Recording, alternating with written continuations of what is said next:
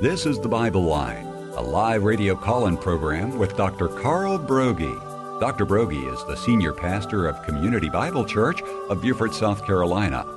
And for the next hour, he's available to answer your questions, providing biblical insight and wisdom for everyday Christian living.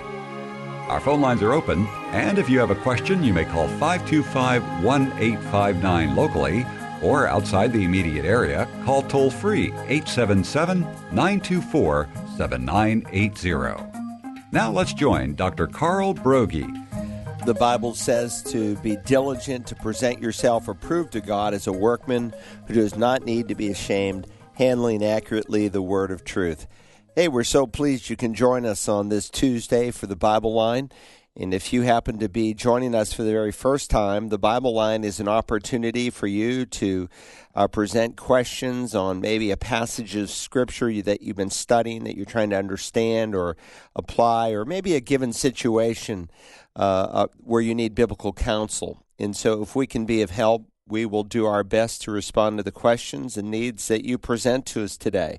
There's several ways in which to contact us. You just heard Rick mention the local 843 exchange, and that's 525-1859, 525-1859, the 843 exchange here in South Carolina. And we also have our toll-free number, the 877 exchange, is the call letters WAGP 980. You're also free to email us here directly into the studio. And the email address is the Bible Line, TBL at WAGP.net. And when you call, as always, we give preference to live callers, but we will welcome your dictated question if you'd like to present it in that fashion. And there's someone who will take it down, and we'll go from there. All right, we have more questions than usually we have time to answer, but we will answer as many of them as we can, and so let's go ahead and we'll get started. All right, very good. Alberto from Savannah writes, how do I respond when the pastor's wife tells you God's Word says not to argue when you question the pastor's teaching or any guest speaker or church member in the congregation? If you can't question, doesn't the Apostle Paul command to expose false teaching or to test the spirits? If a church puts that policy in place, then I can preach all kinds of heresies and prepare a last-minute sermon or offer Bible study that's false teaching. In essence, the pastor is saying, nobody can question me, and he justifies it by saying the Word of God says not to argue. What is your response to this question? Well, the Scripture is clear that a pastor is to be sound in doctrine. And so when God gives the qualifications for an elder in 1 Timothy 3 and Titus 1, he speaks of soundness of doctrine. And so if a man of God is sound in his doctrine, then he's going to understand that there is a responsibility to weed out false teaching from the church. And so he would not be put down or challenged by that request. He would actually appreciate it because he recognizes that God doesn't want error taught in the church.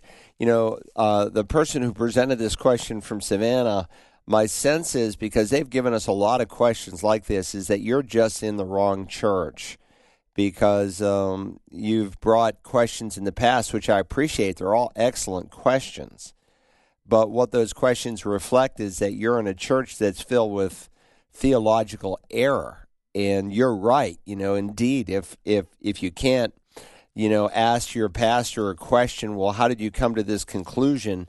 And you think that it is going against, indeed, the direct teaching of Scripture, then that's not a good thing. Paul said in 1 Timothy 4, verse 6, in pointing these things out to the brethren, you will be a good servant of Christ Jesus, constantly nourished on the words of the faith and of the sound doctrine which you have been following. And so he's speaking, about in the last days, people would fall away from the faith. And the faith here is articular, meaning the body of truth that we call the Bible. And so he says that we're to be constantly nourished on the words of the faith. So contextually, he's dealing with the fact that there's going to come a time in human history And he interestingly uses the term latter times, not even last days, but latter times. It is true last days, and a few Old Testament passages can refer to the end of the age right before Messiah comes on the earth. But in the New Testament, it's clear that the last days, so to speak, began on the day of Pentecost. But the phrase latter times in both the Old and the New Testament reflects that final segment of human history right before the Lord Jesus comes. For instance, in the latter times, Jeremiah and Ezekiel both write that God would gather Israel from the four corners of the earth and bring them back into the land. He's been doing that. So that tells you that you're in the final stages of human history before the Messiah comes. We are seeing prophecy for the second coming, which is a prophecy-driven event, being fulfilled in our life, whereas the rapture is instantaneous. It could happen at any moment. It's imminent. With that said, God warns that at the end of the age, there would be false teachers and false prophets. And if your pastor is sound in doctrine, he's going to know that, and he would appreciate if someone asked him a question, you know, like, well, Pastor, you made this statement, and I read this over here. Tell me, help me, how did you come to that conclusion in light of this verse? Be humble enough to say, am I misunderstanding this passage? Please help me. And I think God can honor that spirit. And if your pastor says, well, don't question me and da-da-da, then, you know, he obviously doesn't understand much of what's taught in the pastoral epistles, which we would call typically 1st and 2nd Timothy and the book of Titus. And he's really not qualified. But I'm just, again, sensing from this this friend here. I've never met Alberto from Savannah, but he's asked questions over the last year that, so I recognize the name, that reflect that I think he's in an unhealthy church. And there's a time sometimes to leave a church and to find a healthier fellowship that you can be a part of, where you're not just spinning your wheels and you're not embarrassed to bring a non-Christian to, or a new believer that maybe you've introduced to the Savior. 843-525-1859 if you have a question on today's Bible Line. Katie from Hilton Head Island writes, what does Samuel mean in 1 Samuel 28:19? When he says, tomorrow you and your sons will be with me? I know he's referring to Saul and his sons' impending death, but is he saying that Saul will be in heaven? I happen to be finishing up my study in 1 Samuel as we finished your Growing Up in Christ series in church this week. Since Saul had been walking in unrepentant sin and disobedience to God until that point, I was wondering if this was a case of a Christian who had not grown up in faith, still redeemed, but whose works would be burned up with the chaff. Well, it's an excellent question, and there's not a direct New Testament parallel between Saul and, say, what you would call a Christian. In the Growing Up in Christ series, if someone's listening, that's our basic discipleship series. We've done 3 out of 21 handouts that will be presented, God willing, if the Lord will tarry, and he'll give the strength over the next year. But we've spent 13 weeks on those 3 handouts, and I would encourage anyone listening, especially if you're a new Christian, you're trying to get a solid biblical basis for growth in your life, maybe to listen to this basic discipleship series. Really, the question that you're asking is somewhat of a twofold question. You're asking is he a believer? Did Saul go to heaven? And people come down in one of 2 sides. Some say, well, no, he didn't. Look at his lifestyle. There was a litany of abuses throughout his life. He was indeed, you know, someone who was characterized by a lot of jealousy and hatred and murder. He, on one occasion, slaughtered 85 of God's priests. On another occasion, he was himself plagued by an evil spirit. On another occasion, the one that is at hand, he did something that God said, you don't do. You don't visit a medium. And, of course, the medium was shocked because, unlike her communication with the demonic world, or sometimes it's just a sham and nothing happens, Samuel actually came up. And, of course, you know, this man had a track record with a lot of problems, but it's interesting to think about what he said, because I think you can give an argument, too, that Saul was saved and you will meet him in heaven. Number 1, we know that he was chosen by God. You can read about his choosing in 1 Samuel 15. God chose Saul. Saul didn't choose himself. God chose Saul to be the king over Israel. In addition, not only did God choose Saul to be king, God used Saul to prophesy. If you remember on one occasion, he was filled with the Spirit in 1 Samuel chapter 10. In fact, let me just turn there because I think it's an interesting passage, and God doesn't typically do this with just anyone. Then it happened when he turned his back to leave Samuel, God changed his heart. That's interesting. Many would parallel that with the new birth in our day. And all those signs came about on that day. When they came to the hill there, behold, a group of prophets met him, and the Spirit of God came upon him mightily, so that he prophesied among them. And it came about when all who knew him previously saw that he prophesied now with the prophets, that the people said to one another, "What has happened to the son of Kish? Is Saul also among the prophets?" So again, many would point out to that you know, again, God chose him to lead Israel, to be king. That would be 1 Samuel 9. God chose him to prophesy among the prophets, where he's filled with the Spirit of God in a unique way. So when you look at his life, he's chosen by God. He doesn't choose himself. He is appointed by God to prophesy in order to defeat the Philistines. And yet at the same time, a lot of his life, most of his life, he seemed to be dominated by the flesh. But I think what's really telling is what Samuel says here. Read it carefully. Let me read it again. "Moreover, the Lord will also give over Israel along with you into the hands of the Philistines. Therefore, tomorrow," the next day, and you can read about it in 1 Samuel 31, of his death and what happens the next day. And some of you have been with me to this very place where it took place, where he lost his life, and they ultimately nailed him on a wall, he and his sons. It says, "You and your sons will be with me." So where's Samuel? Samuel is in Sheol. Now understand, there's two compartments to Sheol. So some would say, well, he's in unrighteous Sheol, and that is translated. By the way, the Hebrew word Sheol, when translated in the Septuagint, is translated Hades, and that's very telling when we come to the New Testament.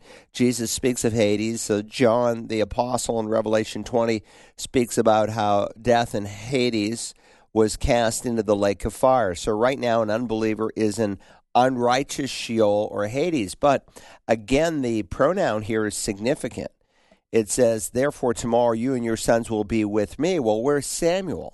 Samuel's in righteous Hades. It's also called in the New Testament Abraham's bosom. It's also called paradisus or paradise. Now, paradise continued in that now God also calls the place where a believer goes today paradise. But God emptied out righteous Sheol at the resurrection and brought Samuel and all the Old Testament believers into New Covenant paradise, the place that Jesus has prepared for his people. With that said he would be with me. And he says, "You and your sons." So wherever Samuel is, that's where Saul is. And don't miss the fact, in your sons. Now, one of his sons we know a whole lot about, and his name was Jonathan. And Jonathan was a righteous man. He loved the Lord. And so wherever Saul is, Jonathan is, and Samuel is. So I think you can make a very strong case to say that you will meet Saul in heaven.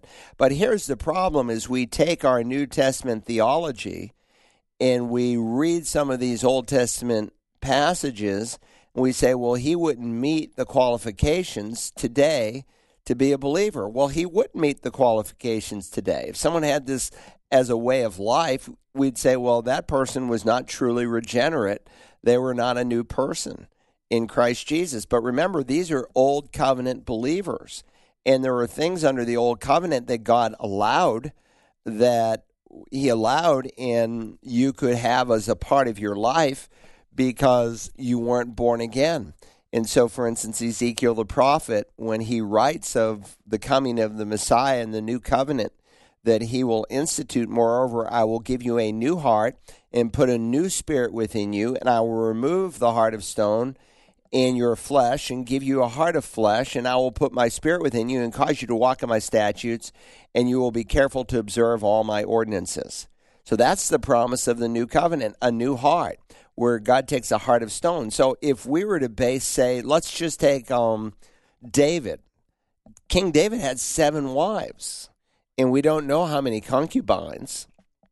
He was a polygamist, and yet you will meet David in heaven. God calls him a man after his own heart. But under New Covenant standards, we'd say he was lost.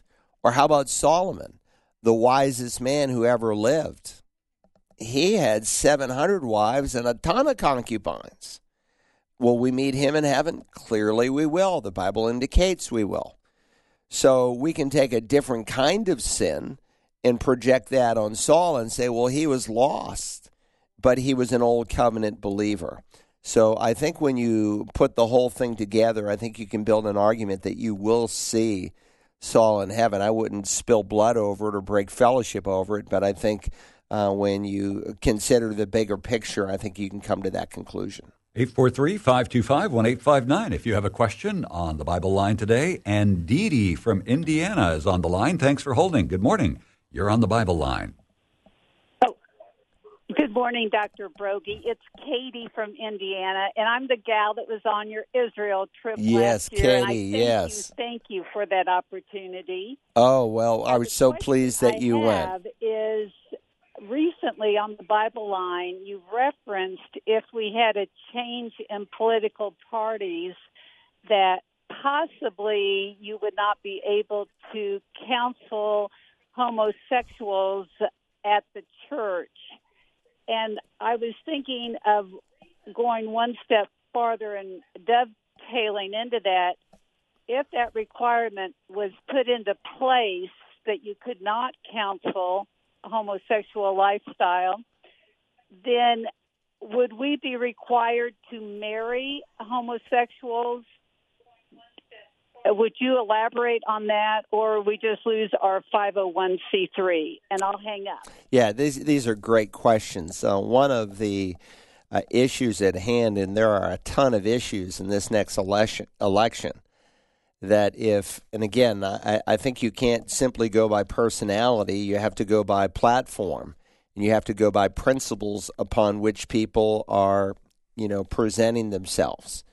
And the Democratic platform, more brazen than ever, says you can kill a baby right up until the day before it's born. And, of course, we had one governor who said after the baby's born, if the doctor and the mother wants to slaughter the live baby, they can do that. So there's a lot of huge, huge moral implications that are up for grabs. And, of course, there's an act called the Equality Act, and I would encourage people to go online and maybe read about the Equality Act, because it's a bill that would have gigantic ramifications on Christians and just people in general.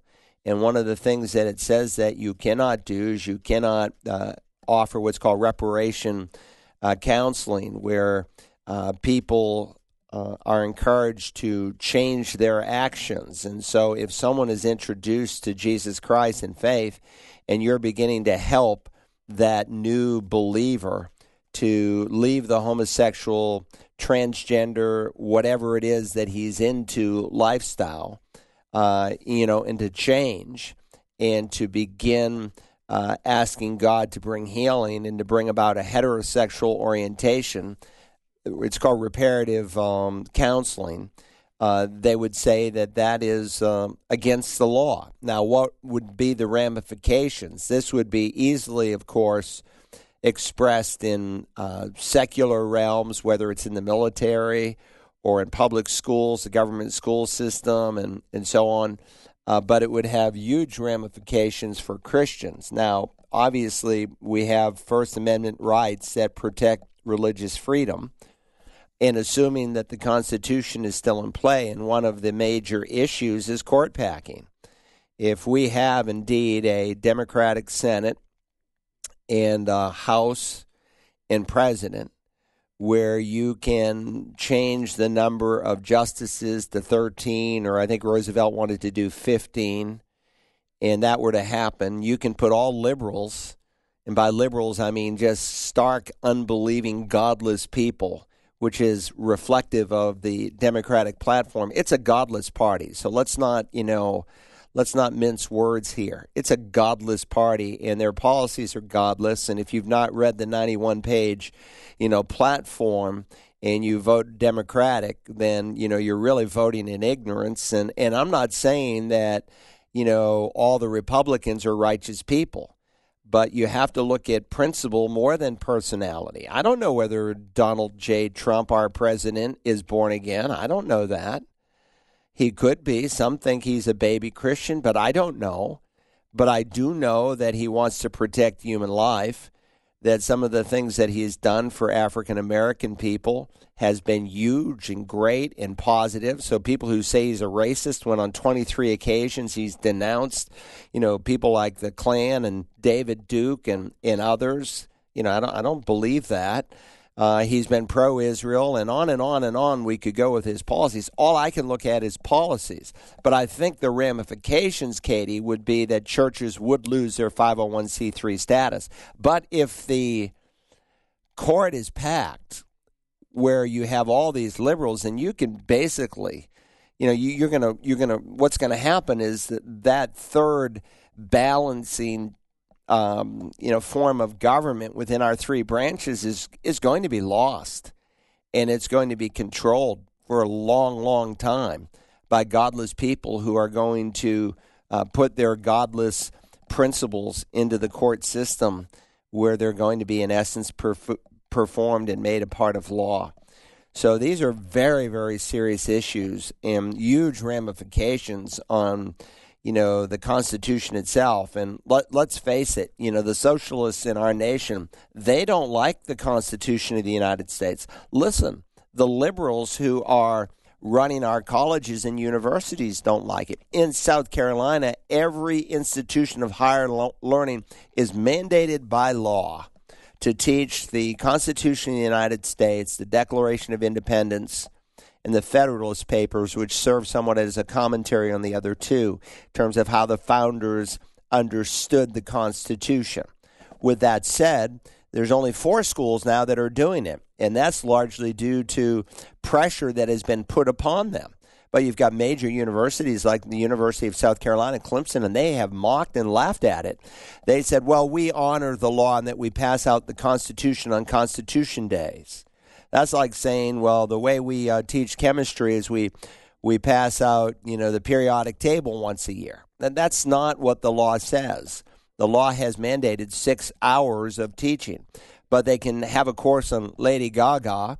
They can have a course on tailgating and all kinds of wicked and profane things that are taught that most people are blind to, and they have no idea what these students are actually being indoctrinated to. But here are people who don't love our country. And look, I think at the best right now, the very best we can do, assuming we have some people who are elected into office. And, I think of a guy like Senator Graham, and he's up for grabs. And, the guy who's running against him for Senate, he's godless. He's a godless pagan. Let's not mince words. It has nothing to do with the fact that he's black. He's a godless pagan. Tim Scott, Senator Tim Scott, whom one of my sons spent a year working for, he's a godly man who loves Christ and the things of Christ. So this is not a racial thing. We're talking about principles and lifestyle and things that people are teaching and espousing. But I think what is going to happen is, if the least we can do is maybe we can stay off some of these things for another 4 years.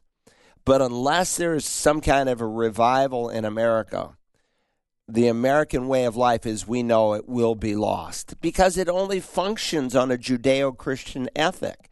It only functions on a Judeo-Christian ethic. And if you survey students 18 to 25, the way they think about life is so anti-God and godless. These are the leaders. These are the people who are going to be making the decisions 15, 20 years from now. And if that's what we have, America will be fundamentally a different place in which to live. So these are important days. And God's in his throne. Look, if you know, after the election, we have a President Biden. God's still on his throne.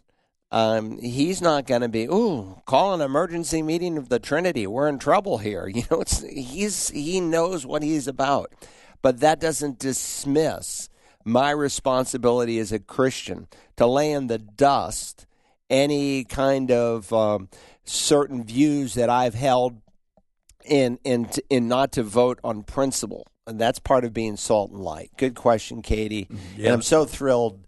We had her and her husband and Dave with us in Israel, and it was a pleasure getting to know them. Well, the second part of her question was, if you continue to counsel and if you're then expected to perform marriages for homosexuals, will the church, and you refuse to do that, will the church lose its 501c3 status? I suspect so. Because, but worse than that, you could actually be arrested. It could come to that. And people say, well, that will never happen. But see, think about this for a moment. See, we've got all these so-called churches and now even so-called evangelicals who are kowtowing to this worldview. We have two churches in our town that do gay marriages. Yeah, they do gay marriages. You know, what kind of a church is that? It's not a church. It's apostate. It's a false message. And now we've got, you know, people who have taken this intermediate step, Tim Keller, who's supposedly a Christian apologist, who said that same-sex attraction is just fine as long as you don't act on it.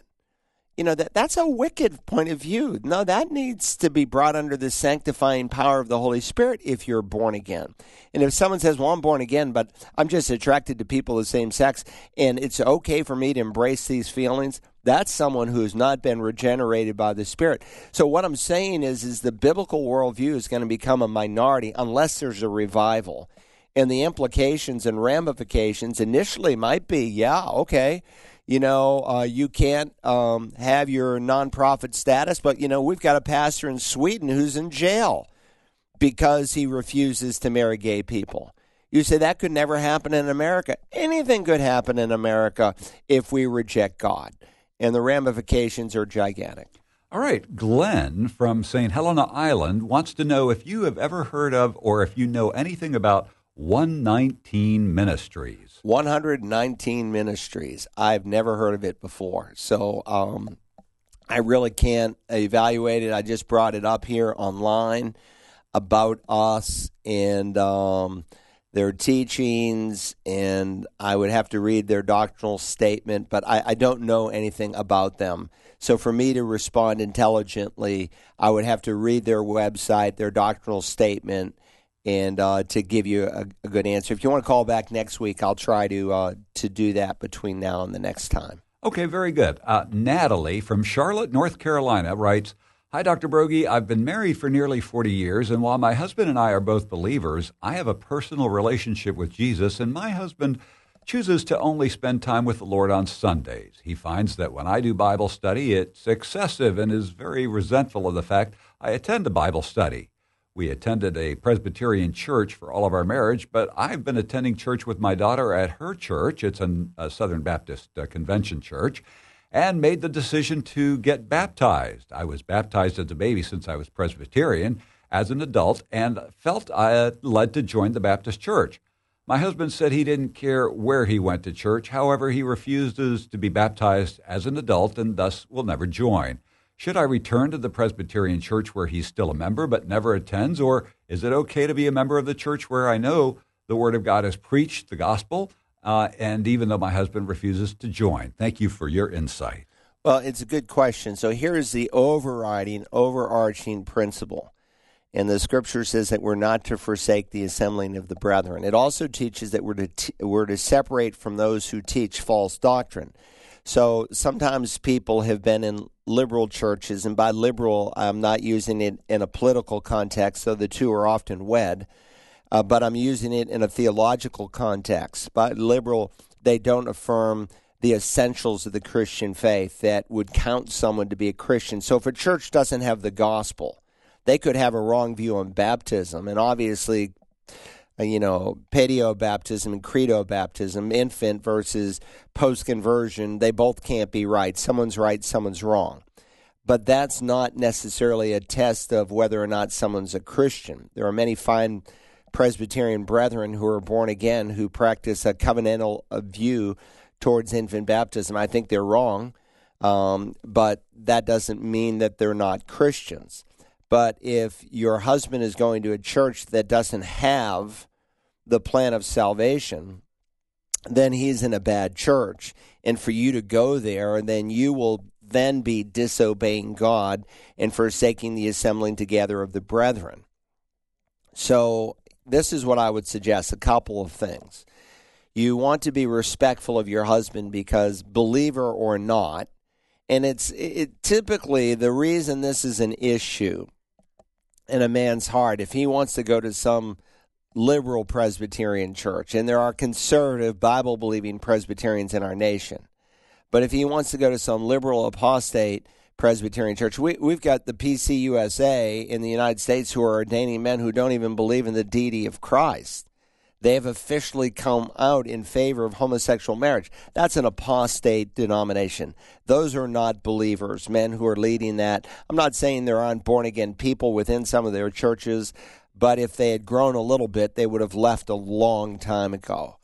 But typically, if a man is in that kind of church, it just means that he's unregenerate.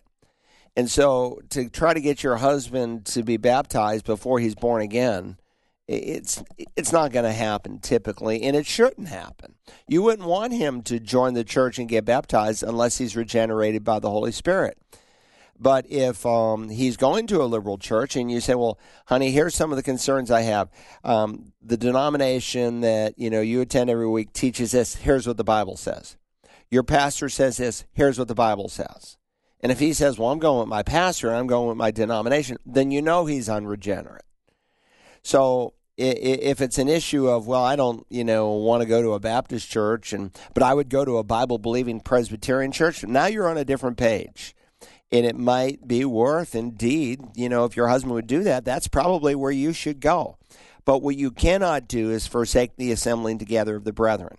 So if your husband's going to a church that does not have the gospel, you cannot be a part of that. One, because God tells you to separate from those who teach false doctrine.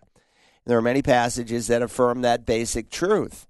And for you to go, someone might say, well, Natalie, she's a fine Christian lady, and she goes to that church, and I'm really impressed with her walk with Christ. Maybe I should, go to the church that she does. Listen, now I urge you, brethren, keep your eye on those who cause dissensions and hindrances contrary to the teaching which you learned, and turn away from them. That would be a violation of Romans 16:17, and not only that, you will be giving an endorsement to that local church by your participation in that. You can read 1 Timothy 6 or Titus 3 or 2 Thessalonians 3 or Revelation 2. These are all passages that teach biblical separation. And again, I'm not talking about secondary issues. I'm talking about issues that make a person a Christian. And so any lady who may be in this situation this morning that's listening to me, if your husband is in a church that does not have the gospel, then it's an issue. We must obey God rather than men. Now, if your husband is just ignorant and he is born again, then respectfully write him, maybe where it's not an argument, or sit down with him if you can have a cordial conversation and say, look, I need to know why you're a part of this church. Here's what they say. Here's their doctrinal statement right here. Here's what the Bible says here. How would you reconcile those two things? And so those would be the kinds of things that I would do. But it sounds to me, Natalie, like your husband is lost. And baptism is, something that will happen after he's born again. His whole attitude will change about it. And that's really what you need to do. You need to pray for his conversion. You might want to listen to my message on 1 Peter 3, 1 through 7. And it basically deals with what do you do if you're married to an unbelieving husband. And I think that would provide a lot of theological background and some help to help you to live in this situation. 843-525-1859 if you have a question on today's Bible Line. And Pastor, there's a place in South Carolina called Switzerland, but I think our next listener is actually calling from the country of Switzerland, or actually writing, Steve from Switzerland says, "Hi, Pastor Broggi. I've been listening to you for about 18 years now, ever since I got saved. I love your passion to teach and understand Scripture correctly, not as we may have seen taught or as we would prefer to understand and believe. Your teachings in Romans on election and predestination have been especially enlightening to me. I was always thoroughly convinced of the traditional understanding of election, but as you expounded on the Greek and Hebrew meanings of many words used in these passages, you brought a totally new understanding to this doctrine. I will say that I still struggle a bit with the overall understanding. I'm going to listen again, though, as it is quite meaty." Well, I appreciate that encouragement. And one of the things that you'll want to do, Steve, is reconcile in your thinking the biblical use of the word prognosko, that is translated in our English Bibles typically foreknowledge. What is biblical foreknowledge? And what's fascinating is that when you study this word foreknowledge, whether it's in noun or in verb form, it means to know beforehand. And so, for instance, I just turned to 2 Peter chapter 3, and the Apostle Peter is coming to the conclusion of his letter, and he says, "You therefore, beloved, knowing this beforehand." In other words, it's prior knowledge, and here he uses the verb prognosko, and it's a knowledge that was known before. Paul uses the same verb in Acts chapter 26, and there are three occasions in the book of Acts where the Apostle Paul shares his testimony, and they're very enlightening, because if you're trying to give a personal testimony and you want to know how to write one, study the three times that Paul gives his testimony. One, it shouldn't be so long that, you know, it takes an hour. You should be able to do it in just a minute or two. But Paul says, "So then all Jews know my manner." By the way, he's giving a defense of his life before King Agrippa. "So then all Jews know my manner of life from my youth up, which from the beginning was spent among my own nation and at Jerusalem, since they have known about me for a long time." And again, it's the word prognosko, foreknowledge, again in verb form here. And so foreknowledge is what God knows beforehand. And so the Bible teaches the doctrine of election. That's a biblical doctrine, that God chose us, he elected us before the foundation of the world. It's not a matter of, is election true? The question is, how does God elect? That's the point of Rob, and I believe that God elects on foreknowledge, that God knows in advance how people will respond to the work of the Spirit of God in their life. And I'm not Arminian in that I believe that man has a spark left in him where he can respond on his own. People are dead in their trespasses and sins, so God has to take the initiative. There is no one who seeks God, no, not one. No one can come to the Father unless the Father draws him. And dead men can't respond. They need life. And so the Spirit of God initiates. He begins to work on a person's life. And he knows, the one who is said to convict not a few people, but the world of sin judgment, he is going to work in that heart so a person can accordingly respond. And God knows in advance those who would respond, and we call those the elect. And the non-elect are those who will not respond. So it's not an issue of free will. We are free moral agents, but neither is it an issue that we can take credit for any of our salvation, because it's a work of God from beginning to end. By the way, while we were sitting here and I was listening to your question, I went to that website, 119 Ministries, and you know, they're quoting from pseudo-apocryphal books. Graphe is the word for writing. Pseudo is false. So the pseudo-apocrypha are those books that are not viewed by Christians as being part of the canon of Scripture. There were writings between the Old and New Testaments, and then there were writings that were done after the Bible was complete. So, for instance, they're quoting from the book of 1st Enoch, chapter 71, verse 14. There is no such inspired book called 1st Enoch. There's a book by that name, but it's not a book that God inspired and he included in the canon of Scripture. So right off, this ministry, without me even beginning to read much of their doctrinal statement, is in gross error, because when you have a canon of Scripture that is beyond the 66 books of Holy Scripture, you got a huge problem right out of the gate. All right, very good. Deborah from Tingsboro, Massachusetts, that's just a little bit northwest of Boston, says, I have a question about severe mental illness. I have a dear friend who suffers greatly. I stand by this person in Christ. I give God's word and love on a regular basis. This person accepted Jesus in their 20s, but as time has gone by, his mind has become more troubled. I've heard pastors preach very lightly, very generically on mental illness. This person has a doctor and is on medication, but he's still very tormented. I can't help but equate it with a small child who's starving for food in, let's say, a third world country, and someone's telling them about Jesus, but they're dying of starvation and can't hear because their life-saving needs are not met. Can you give me insight on how to help more? I feel he can't hear me when I tell him God's word because his pain is so great. Thank you so much. Hearing you speak God's true word is very sobering to me and leads me to know how we should all revere God and accept his Son, his power to forgive, his great love for us before it's too late. It's a great question, and let me just say to this caller, my guess is that she has been listening for some time out of a Worcester, Massachusetts station. But just in the last 3 weeks, we are on a new station in Boston. It's WILD 1090 AM, and it's in conjunction with the Worcester station. They simul broadcast, and so you'll be able to hear us really crisp now in the great city of Boston. So we're excited about the people that we can reach through that outlet. Let me just talk about mental illness for just a second.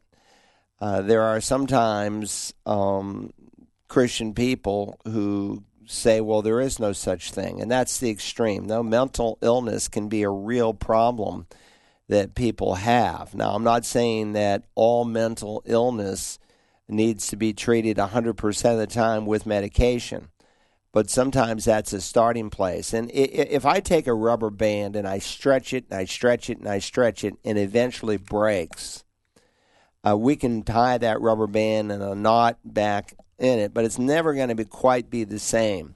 And so sometimes people, as believers, more often as unbelievers, go through a time where they have a breakdown. And because of that, they might never be the same. And with that said, they need medication. Now, I think things are obviously overprescribed today. I mean, science shows that. The statistics show it. People are on meds who would never be given meds, 15, 20 years ago for the same problem.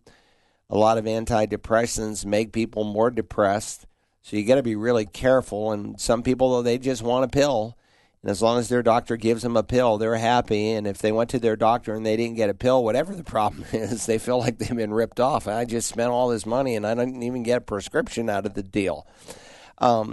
But there are some people like if you came to my office and you have an ulcer. Now, the root cause of most ulcers are worry. And so my goal is to help you to get past that worry. But it would be right if you had visited a medical doctor and he discerned that you have an ulcer to give you medication. But the medication all by itself will only treat the symptom. It will not treat the root cause. And so to deal with the root cause, namely worry, becomes critical, or whatever else can drive an ulcer, and there's a number of issues. And so if you're born again, to be brought under the sanctifying Spirit's power, where you're not controlled by worry or whatever the issue it is, it becomes critical to your really being truly healed. I remember a young Marine who had a mental breakdown in the Marine Corps. He was a Marine Corps pilot. I mean, the guy totally flipped out. He was dismissed from the Marine Corps, was medically discharged, came to Beaufort. I had the opportunity to introduce him to Christ. Now, he was under the supervision of the Marine Corps before they dismissed him. There was a Department of Psychiatry here at the local Naval Hospital. In fact, the psychiatrist was a member of our church and a born-again Christian, and he prescribes meds for him. And he said, can I speak to your pastor, and without violating any kind of, doctor patient confidentiality. He said, no, I want you to. And, of course, he told me, he said, Pastor Carl, if he was not on the meds that he was on, he'd be in a straitjacket. But what became so marvelous is that he found Christ as his Savior, and I watched him grow. And as he grew, the amount of meds that he needed were greatly and significantly reduced because God was bringing about healing. As far as I know, he's been gone from the area for 20 years. I don't know that he's ever been 100% off of the meds. But sometimes things are broke and you need meds. So you just need to be careful. And I will say, too, some things that are classified as mental illness is not mental illness at all, but it's demonic oppression. But what I would suggest very practically, this person from Massachusetts that has written, is maybe try to introduce your loved one to some godly Christian music. Music is a powerful medium either for evil or for good. Saul, when he would bring in King David and David would play on that harp, those beautiful kinds of psalms that he's famous for writing, the demonic spirits could not stand it and they left. And the same is true that there are certain types of music that actually attract and invite evil into a person's heart. So help them with some good music, assuming they're not listening to some of this heavy metal and other things that are really, they're being produced so much of this stuff by people who are deep into the occult. All right, I hope that helps. Let's go to the next one. Okay, just had a caller that dictated their question. They want to know if a person dies without Christ and they... are they immediately sent into a place of torment and horror?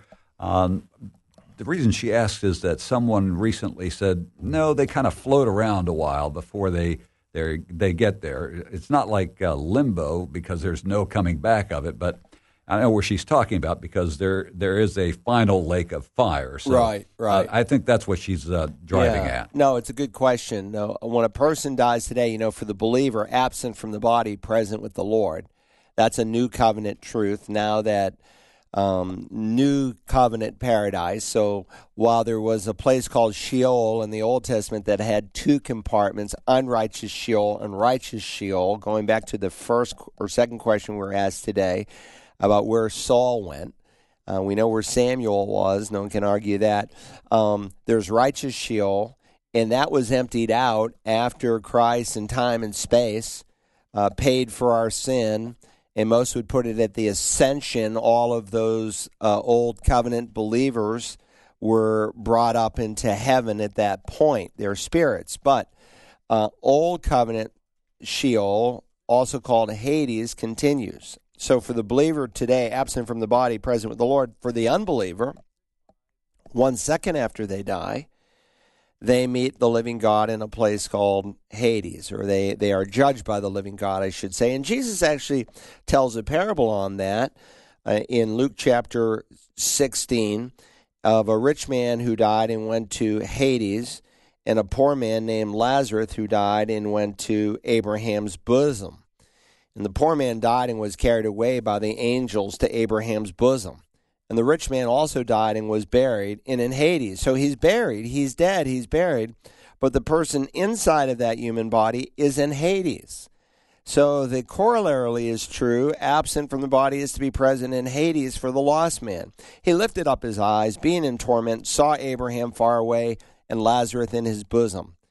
And he cried out and said, Father Abraham, have mercy on me, and send Lazarus so that he may dip the tip of his finger in water and cool off my tongue, for I am in agony in this flame. So Hades is a place of agony. It's not the final resting place, but it is a place of agony. But Abraham said, Child, remember that during your life you received your good things, and likewise Lazarus bad things, but now he is being comforted here, and you are in agony. And besides all this, between us and you, there is a great chasm fixed, so that those who wish to come over from here to you will not be able, and that none may cross over from there to us. So it's a permanent place. When a person dies, he can't, get converted in hell and then switch over from Hades, unrighteous Hades, to Abraham's bosom, or today to heaven.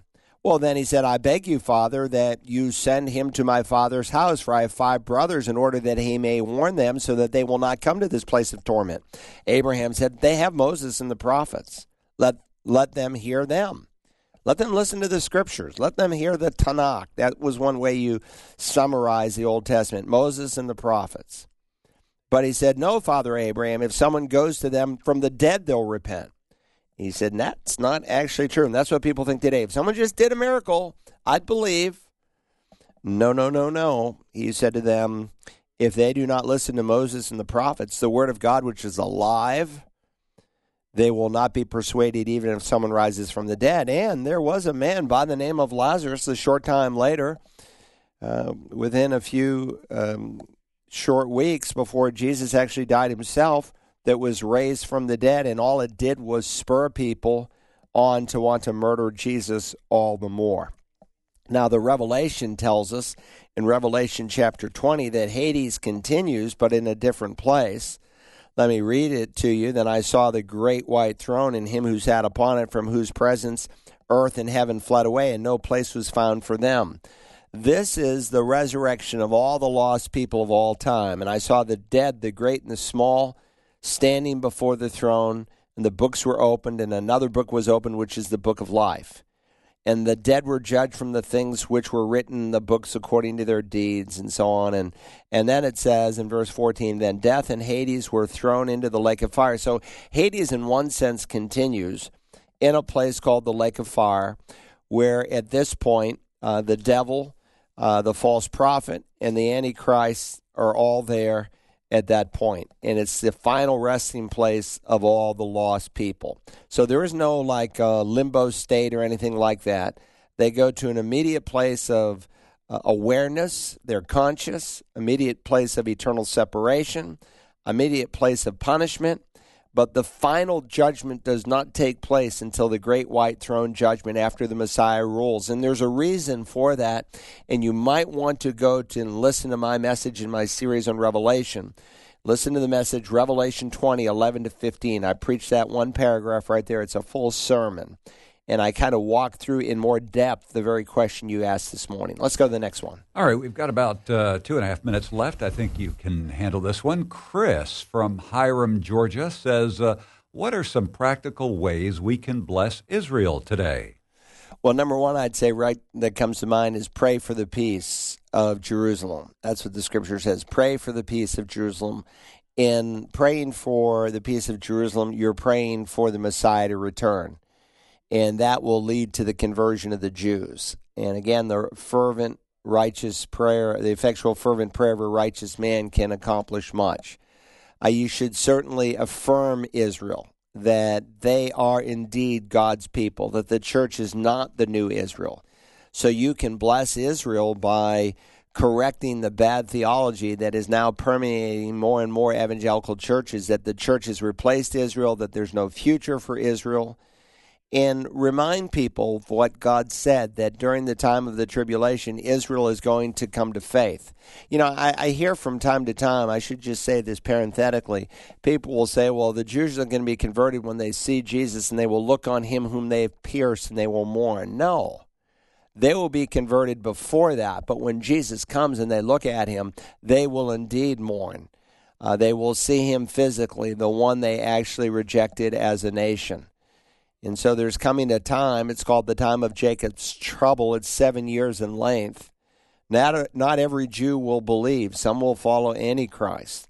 But as a whole, all Israel will be saved. Largely, when Jesus comes back, most of the unbelieving Jews, not all of them, because there's a separation that takes place even amongst those Jews that were believers and those who were not, who survived the tribulation. But most of Israel will believe. So one, just educate your fellow Christians about what God says about Israel. And I have sermons on that, especially as you listen through the book of Revelation. And if that's something you would like to hear, download on your phone the Search the Scriptures app. And there's about 75 hours of teaching, verse by verse by verse, on the Revelation. Well, we're out of time. A lot of questions we didn't get to, but I'm grateful for the questions we were able to address today. If you have questions, you can go to Search the Scriptures. There's a drop-down menu, and you can submit them. I have my computer with me today, and while we were here, 2 new questions came in, Rick. So it's never ending, but we'll answer as many as we can. Thanks for being with us. God bless you as you walk with Christ.